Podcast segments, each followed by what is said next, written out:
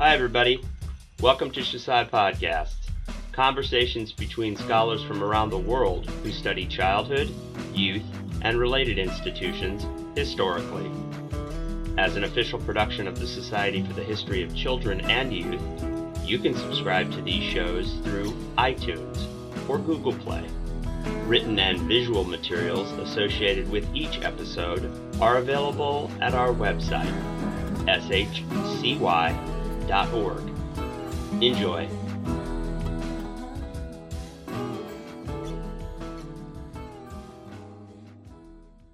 Hi, um, I'm Malin Arvidsson, and I'm a senior lecturer at Child Studies at Linköping University in Sweden. And uh, today I'll have an online conversation with Cecilie Bjerre. Uh, welcome. Thank you, Malin.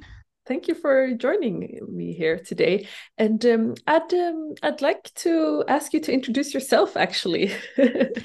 Yes, so I'm Cecilie Bjerre. I'm an assistant professor at the University of Southern Denmark. Um, and my sort of main area of expertise is uh, uh, the history of the Danish welfare state with you know special attention to to child welfare services. Yeah, and then we'll discuss today your uh, a book based on your PhD thesis that's in Danish. And um, yeah could you could you pronounce the title yourself? Because yes of course. Uh, so the title of my my dissertation is når staten er far og mor børneværnets anbringelser øh, af børn i Danmark 1905 til 1975 and i guess it would roughly translate into something like when the state is is father and mother uh, out of home placement of children in Denmark from 1905 to 1975 so yeah. Right. Thank you. Um, and so this book is available from the university of southern denmark and uh, i've understood also that some of the results have been published in english right? Yes. So this article called making policies the history of the danish child welfare system at the local level and i think that kind of captures a lot of what you're saying in, in the book as well um, but i'm curious to know why did you want to write this book to begin with? Because I mean, in the introduction, you begin with describing some contemporary political debates over out of home mm-hmm. placements of children at the time you published the book. But what sparked your interest when you started the project? Right. Were there some similar debates going on or? Um, so I was actually writing my master thesis uh, on child custody cases. Um, and uh, to my surprise, I found that many of these cases uh, were parents really could not uh, find a, a solution, um, sometimes they, uh, the authorities just went in, and this was these ch- children's welfare boards that we'll discuss in a in a second, I'm sure, uh, and they d- just decided to to uh, place out the child uh, the child, and I was a bit surprised because they couldn't find any sort of uh, arguments about why the child was not safe in its home, but it was more about the moral uh, characteristics of the because the parents were trying to accuse each other of not uh, being sort of morally capable of, of taking care of their their children. So it was more about their moral character. Mm. so i was surprised uh, to, to find this. And uh, and of course these were mostly working class uh, families. Um, and then i didn't really understand what type of institution these children welfare boards uh, were. And so I wanted to know more about that and their history. So that was what sort of sparked my interest. But then, as you say, there there are a lot of political debates about this area in Denmark and uh, in the Nordics uh, in general. Um, and I was also just uh, interested because the politician you know continuously proclaim that now they're going to reform this area mm. and now they're going to make some radical changes but these changes never seem to sort of trickle down the system. So, so that's why I wanted to to uh, investigate uh, the local level. Mm. Um, yeah, and you and you really do find a striking continuity in some respects, also mm-hmm. over this very long time period that you're covering, 1905 to 1975. Um, but I think maybe we need some background about right. you mentioned uh, the children's welfare boards and and how yes. were they organized and how do they differ from juvenile courts that were deciding on the taking into custody of children in other countries so what's special yeah. with this kind of nordic model Yes. So, um, so yes, we do sort of call it the Nordic model. Uh, this uh, with these child welfare acts. So Norway was the first with the Child Welfare Act in 1896. Then Sweden followed in 1902, and then Denmark in 1905 with the first uh, Child Welfare Act. Um, and so the difference is yes that yes we did not introduce juvenile court systems, um, but instead, it was uh, more uh, private citizens uh, who were uh, elected into these uh, local uh, children's welfare board. in in the beginning in Denmark, you were sort of appointed. they it was the local parish priest, a doctor, teachers, um, and also women were, you know, preferably there should be a woman present in the board because it was about children, right? So they were of course, qualified mm. the maternalism idea uh, of, of, the time. And then later on, it was not based on qualification, but just sort of the good citizens uh, who were elected by the uh, municipal board. Um, and that's why I call it sort of a difficult to classify hybrid institution because it was something that was placed in a municipal structure. Mm-hmm. Um, but it was still private uh, citizens performing and carrying out uh, state policies.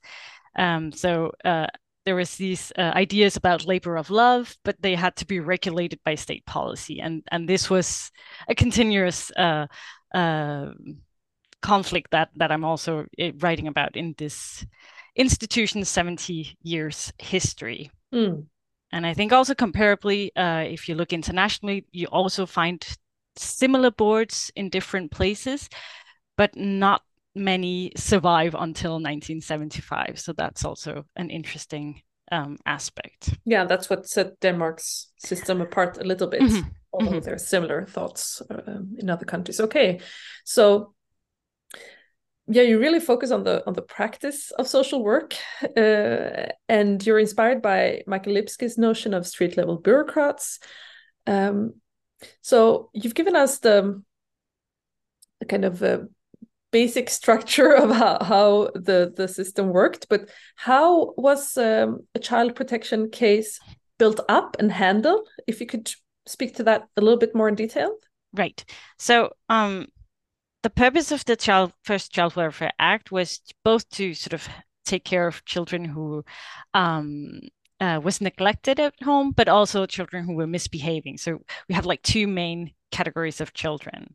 Uh, so um, depending on which category we're talking about, the, the case could start from different uh, sort of they had different entry points. So the the so-called misbehaving children uh, that could start. Uh, um, from the police, being a police investigation if a child had done something a bit, you know, criminal mis- misdemeanor uh, stuff, and then it could mm. be a, a, start with a police investigation, and then it would uh, turn up at the at the table at the Children's Welfare Board, um, and then they would uh, begin their own investigation. Uh, so that could be one start, uh, and and in these police uh, reports, that's sort of the only way play, place where you actually sort of get the children's uh, the child's perspective or the child's voice mm, uh, in in the sources right? But but of course mediated through uh, the the uh, the police and also uh, with the police uh, you know questionings etc so so that's of course something to to to keep in mind. And the other one would be sort of um, anonymous letters from neighbors or from teachers saying we're concerned about this and that and and that would uh, also initiate an invest- investigation so the first part of of the 20th century usually they would uh, perform a, a, house or home visit mm. and and sort of inspect the interior uh, inspect clothing inspect um, how uh, sleeping arrangements were um, so all sort of sort of practical um, and something that you could actually see with your own eyes. That was uh, a very sort of important part of this first investigation. And then the second uh, part of the the process would be would be that they they would call in parents to to um, to to give a hearing, and and and then they would be able to sort of give their own say in in the matter. Uh, but because this was a, a weird institution, um, most of the time th- these sort of meetings would take place in in the uh, local town hall, for example, or in the local school. But some places, and we have to rem- to think that even though Denmark is a small country, we did have a lot of municipalities uh, in in the begin in the beginning of, of the the 20th century. So I think in 1905 we had uh, more than um, 1,400 uh, mm. municipalities. So some of these were very small and very rural areas. Um, so they did not necessarily have any sort of public spaces for them to use. So sometimes these meetings could actually take place uh, at the uh, at one of the committee members' um, private homes. So you oh. have to imagine that as as a family to actually have to enter private home where a decision on uh, some you know very intimate family matters uh, was about to take place. Yeah. Um, I could um, really relate to that. I grew up in a very small village and yes. and I wouldn't want, you know, my family uh, matters be discussed in my right. neighbor's home. And and, and, yeah. and and several times you also see guidelines from sort of central government about uh, that these issues were not to be discussed. It, it should not be part of gossip. Mm. You know, uh, town gossip, or it should not be reported in the next day's newspapers. so this uh, uh, division between what's private, what's public and when are you an authority and when are you a private person obviously that was sometimes difficult for for these members uh, of the board to actually make these distinctions um, mm. But probably also for the families involved um, mm. like when is this your someone from town and your neighbor perhaps uh, and when when are, when are they wearing a different hat uh, that must have been a bit confusing yeah and you can really sense that from some of the examples that you that you're giving um, of this very um yeah delicate task yes yes um, definitely that people were trusted with so yeah. and, but, and, you've collected sorry yeah no i was just uh, just to finish off so so the decision would often be made at this meeting uh, so the process would actually be pretty for the most part pretty short uh, just from the beginning of the case until the decision it would be perhaps a matter of weeks. Okay. So, so it was a rather sort of expedient mm. process for the mo- for the most part. Um, mm. And then, of course, during the sort of seventy years, uh, a lot of things change. Uh, I think one of the most important one was that the home visit sort of disappears. Uh, so it's no longer regarded as something as important uh, mm-hmm. as before. And instead, uh, many children are being sent to a psychologist to f- find out what's going on in the family. So now it's no longer seen as something we can discover by entering the house uh, or the home. And now it's something we, we need to sort of access the child's inner life mm. by uh, sending it to a psychologist or psychiatrist to find out is this a place uh, for the child to to to stay mm. and and roughly when did this shift happen uh, roughly from the 1950s and onwards, um, you, you see fewer uh, of these home visits. I see, and and I guess also there was a yeah um, urbanization going on and changing definitely structures at the local level. Yeah. Uh, so you've looked at um, three different places uh, and 225 cases that's mm-hmm. a lot of work. uh, and I guess something that's very particular with Denmark is that Copenhagen, the capital, is so dominating. But you've also then looked at a smaller city yeah. and and uh, a more rural area. Yeah. And and what differences and similarities have you seen, both when it comes to maybe the preconditions for social work, but also regarding which children and parents that interacted with the children's uh, welfare boards. How mm-hmm. yeah, how how did this differ? Yes. Um so there's the very sort of obvious center periphery yeah issue and that is very uh, sort of clear so especially in the rural area perhaps they had you know some of them their statistics is like they had one out of home placement in 5 years um and and perhaps you were uh, in this board for for 4 years uh, and you might be sort of continue to be on the board, but you might also just uh, stop your work. So it was very hard to actually accumulate knowledge, knowledge. and mm. experience mm. about these matters. Mm. Um, and that's why we see that a lot of, you know, uh, the out of home uh, placement case cases from rural areas uh, are being sent back and forth between because they don't live up to sort of the procedures. They don't have the documents that you need. Uh, so there were always some documents that needed to be filled out in every sort of standard documents uh, that needed to be filled out in every uh, out of home placement cases, and they did not do that, and um, so there was a lot of sort of extra work uh, with that, and also just because the rural areas usually did not have any sort of backup from um, um, yeah from the municipality uh, as such because it was such a small mm. uh, place um, but so not a lot of clerks uh... no exactly exactly yeah. and then of course uh, in the cities uh, you can i mean overall you can say that uh, the representation from what you know families with working class backgrounds is is high uh, you know for the whole country. But of course it's really it really stands out um, in the in the city areas um, and single mothers of course also a highly sort of represented categories excuse me in in these um, in these statistics. So um, Copenhagen is just sort of the the place where it's it happens. I think it's around 40% of all placements in almost the whole period comes from Copenhagen. Um, and especially in the beginning, it was really something that was considered a city problem, that all the modern city life uh, was a, a, challenge to mm.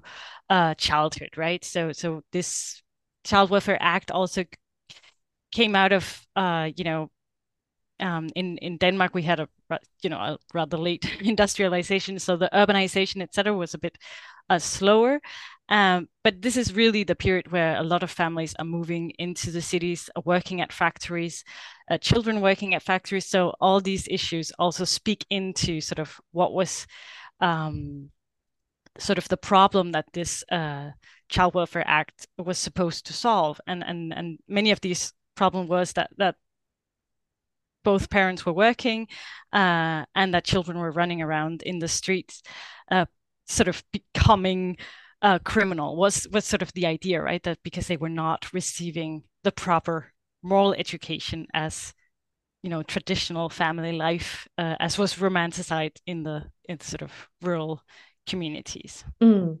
Yeah, and I think some of this there's similar arguments around yes. in many in many industrializing cities. Definitely. Yeah, and uh, I mean it's interesting that you mentioned uh, that um, the urbanization and the industrialization uh, in Denmark was quite late. It was still a bit earlier than Sweden in some yes. respects. So um, I've been looking at young women and uh, girls traveling from southern Sweden to work in mm-hmm. Copenhagen, and and mm. it was really seen as a problem. And there was efforts to stop this migration because Copenhagen was seen as the, the sin sinful city. So so yeah, that's that that was ideas that were that were also uh, yeah resonating yeah uh, in, in, the Swedish debate. Yeah, so I'm quite fascinated by how you've gone about the often quite scattered uh, archival material you've been collecting uh, and you know looking for missing pieces. And you also discuss what's been saved what's been missing um, in a way that gives of course credibility to your own results. But i i also imagine that it could function like a sort of guide for someone who is tracing his or her own uh, family history. Um, and i also like that you have a, what i see as a sound skepticism towards quantifying based on this material mm. because there's some gaps and some um, lacking uh, acts um, but you focus instead on identifying competing logics in social work with children instead of you know stating based on these mm-hmm. 225 cases i can say this or that you focus on the logics and you constantly remind the reader of the institutional setting in which the source material is produced building, for example, on uh, Dorothy Smith's concept of active documents. Mm-hmm. So I think that's something that you know we can learn from. And would you like to share any methodological insights about this approach and how you you know came to to regard these these sources as active documents? Yes. All right. So I'll start by talking a bit about the sort of the the archival si- situation. situation. Yes. Yeah. So as you said, I have I have like three uh uh, localities in in the um, so Copenhagen and then uh, a city and then a rural area in Denmark. So I had to use the local archives of the different places, um, and I experienced sort of a great variations. Uh, between, you know, how had they been uh, recorded? How had they been also safeguarded for for the future? So in Copenhagen, whereas I just said, we see the highest number of uh, out of home placements. Uh, unfortunately, they have discarded a lot of uh, of this material, so only safeguarding some uh, so-called representative cases. What what that means? So that that's of course a huge problem for me as a historian. Of course, even uh, a, a, a yeah a more heart heartbreaking uh, problem for for care leavers who may not be able to to to find their own case uh, record uh, and trying perhaps to to sort of figure out what happened during my uh, placement. Um, so this is of course a, a a big issue. And then because of the whole structure of placements in Denmark, so you had the municipality uh, uh, structure where the decision was made made about the placement, but then oftentimes uh, children were sent to children's institutions. That was the mature, the you know great majority of children were sent into children's mm-hmm. institutions, so they would also keep some records. And oftentimes during the, your whole placement, you would not stay in one institution, but several.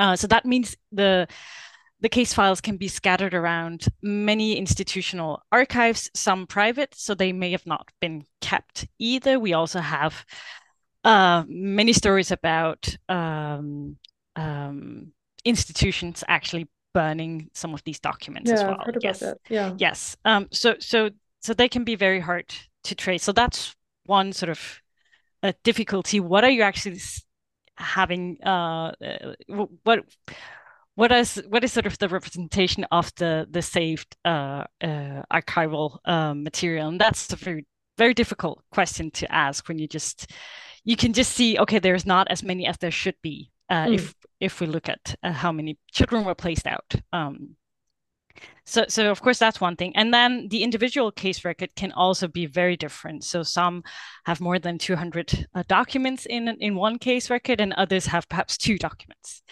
And it's not always easy to actually figure out how come there are only like two documents in this in this case file. So that's of course a challenge when you try to compare case records and when you try to compare them over time. Mm. Um, so that's why I have to be very hesitant doing that.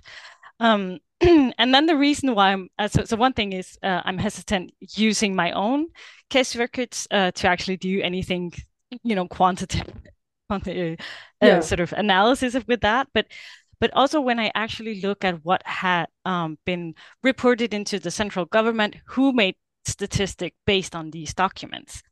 And this is where I use Dorothy Smith and her idea about active documents, um, because uh, well, they had to fill out all these standard um, documents in every um, uh, out of home place um, placement case. Um, and these would be just uh, individual information, so stating the child's name, the parents, their um, uh, work uh, status, uh, their um, marital status, all these sort of basic information. Um, but they could also be about the child's character, uh, the child's uh, behavior in school. So all sorts of information. It changes a bit over time. Um, but uh, in the the first standard document, one of the questions was. Um, um, what's the reason for this out of home placement? Um, uh, and then in sort of parenthesis, uh, it was said, stated that uh, from the uh, parents' uh, sort of side. Mm. So many actually just wrote no. Okay. Um, yeah, and that that's because they sort of misinterpreted the question. So they were just saying, okay, so no, this is not because of the parents. It's not the the fault of the parents that this child is is um placed out. And sometimes these were the only documents that they actually based um, the statistics on. So how are they gonna mm. do anything about this? Um, mm. um, so so what i'm saying is that that all these questions about uh, parents morals uh, the, the child's character of course it influences uh, the the children welfare boards and what they're going about and what types of information they're trying to uh, collect but on the other hand if sometimes if, if it doesn't make any sense then they would sort of renegotiate it mm. uh, and we see this with uh, a sort of description of of the home later on when they start saying no this the home is fine but it's it's we are talking about other issues um, than than what what the home looked like so so the practice maybe changed before the, the yeah. very yeah so sometimes you can actually see that conflict uh, in in these standard documents hmm. Very interesting and useful i think to to to work with um when i've been reading um, I'm sorry. I read I read your book in like a very intense read because it was very interesting. Um, and as a Swedish reader, um, I constantly find myself making comparisons, of course, mm-hmm. with the Swedish context. And we've been discussing, the, you know, the many similarities among the Nordic states, and you know mm-hmm. that we're all expanding welfare states, and had similar welfare boards for children.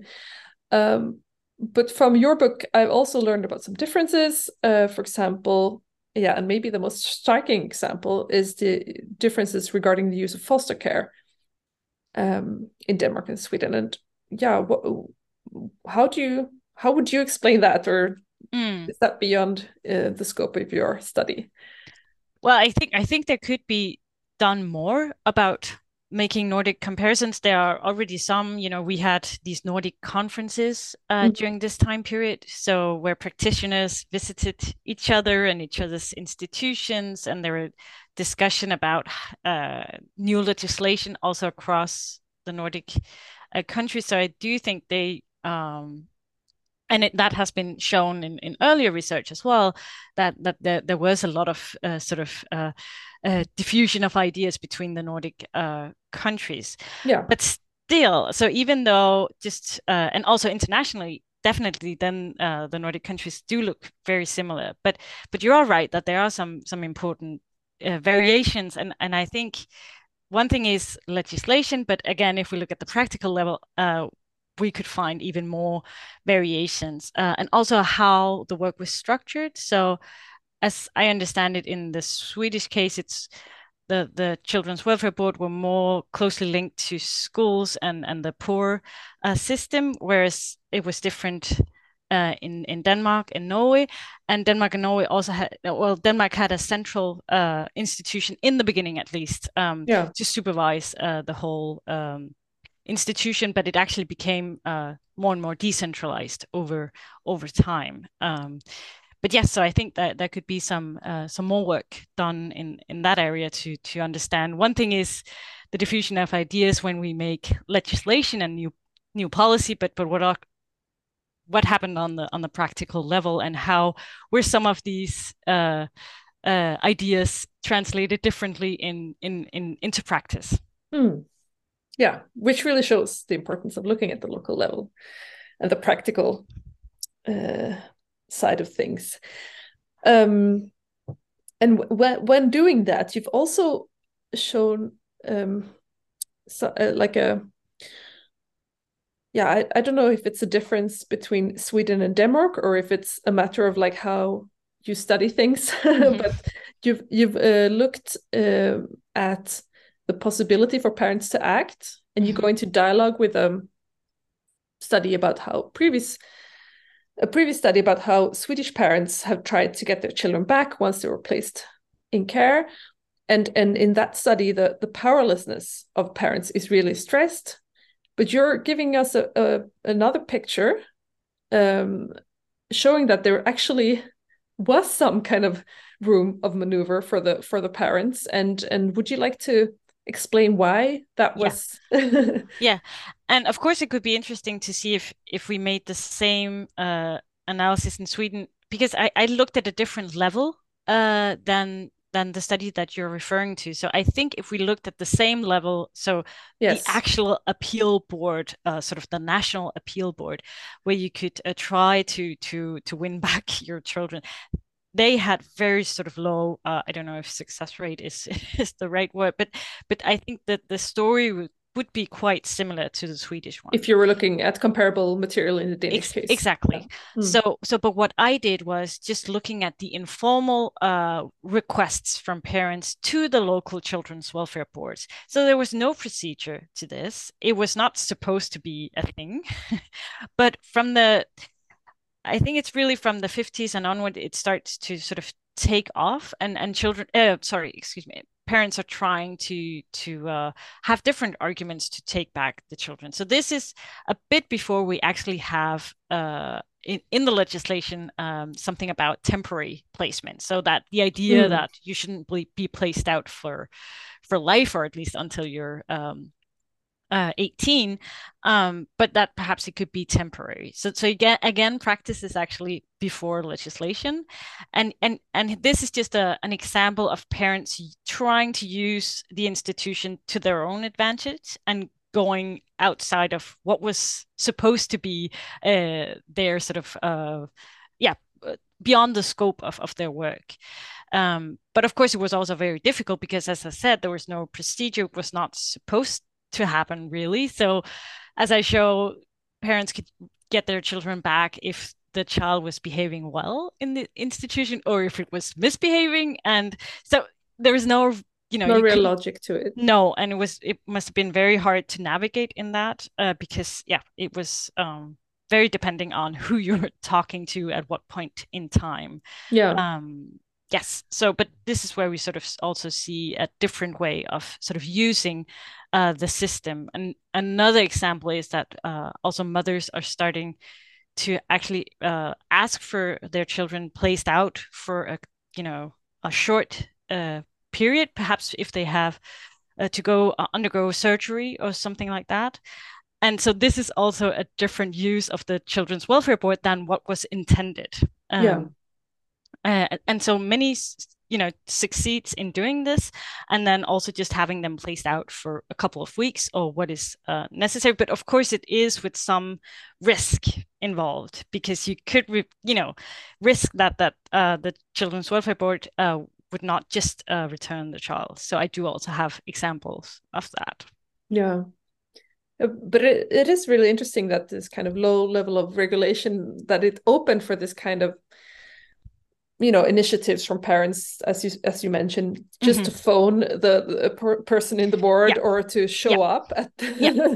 at the office or or at somebody's house Mhm. uh, I mean, of course, it would be difficult to navigate if you were not a very resourceful, strong person. But but if you were a person who who took this kind of initiative, you could actually be successful, which is, Yeah.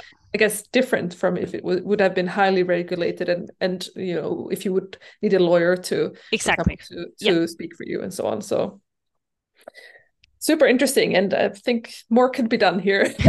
and and I guess this kind of whole discussion about the role of parents and how they were using also uh, institutions um, for their own purposes and so on um, has been discussed in the in the literature before and you know regarding this or other things what Mhm. do you think is the the main contribution of of your book what can you see when you when you look at these issues from from your point of view and Right. from this, your material Yes. Um yeah, so I because what you just I'm, I'm just gonna I'm gonna answer you, but uh, just to to sort of follow up on on that, I I I I, I wanted to have the the voices of the parents and the children in this story as well, and having them as um you know and as actors as well because they are part of of this process, and this was also a way to go about that.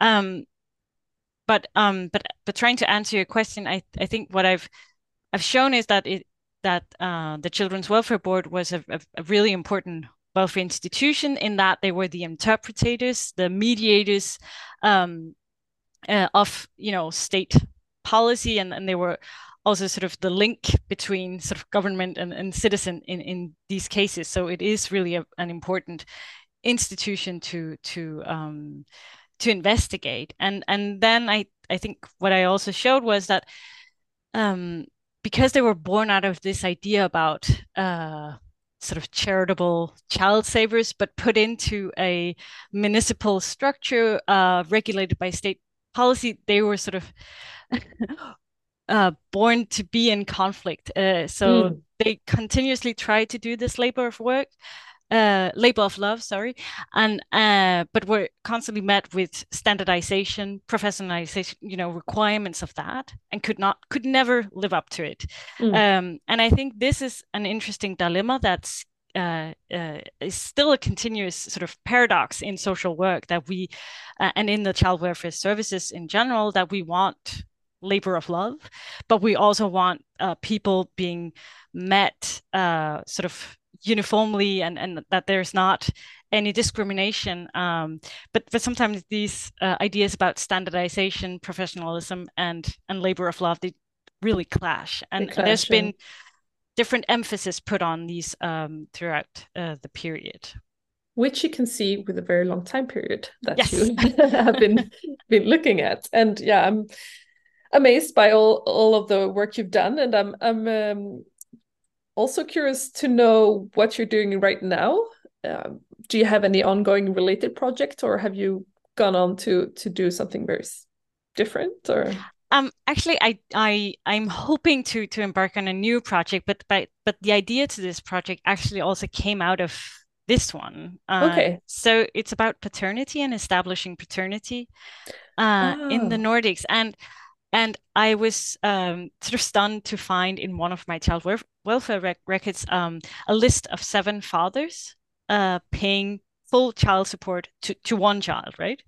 Really? Uh, yes. And I'm not that good with, you know, biology, but as I understand it, you cannot have seven seven fathers. But I found out that they were uh, all being sentenced to pay this full child support because um, because of a, ch- a blood type test and a blood type test can be used to sort of rule out an impossible father. So, so, so he would never be able to be a father, but you can have indeed many possible fathers.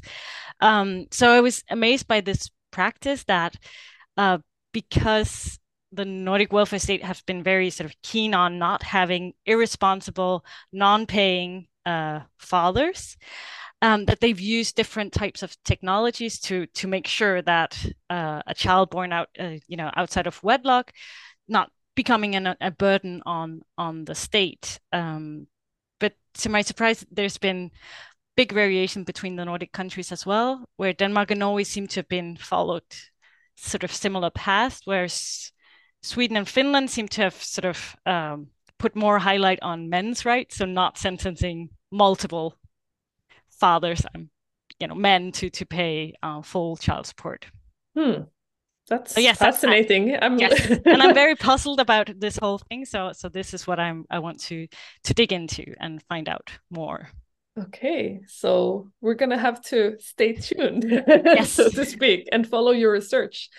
Um, do you have anything you want to add or a last insight from this work, or are you happy with the yes, I think um, I'm. Ha- I mean, I could continue to talk uh, for a long time, but I, I think we should probably stop me now while you can. okay. Thank you so much for for joining us today, and uh, good luck with your future work. Thank you, and thank you for hosting this, Malin. Thanks. Thank you for listening to SHCY Podcasts. You can find more materials and features from the Society for the History of Children and Youth online, shcy.org.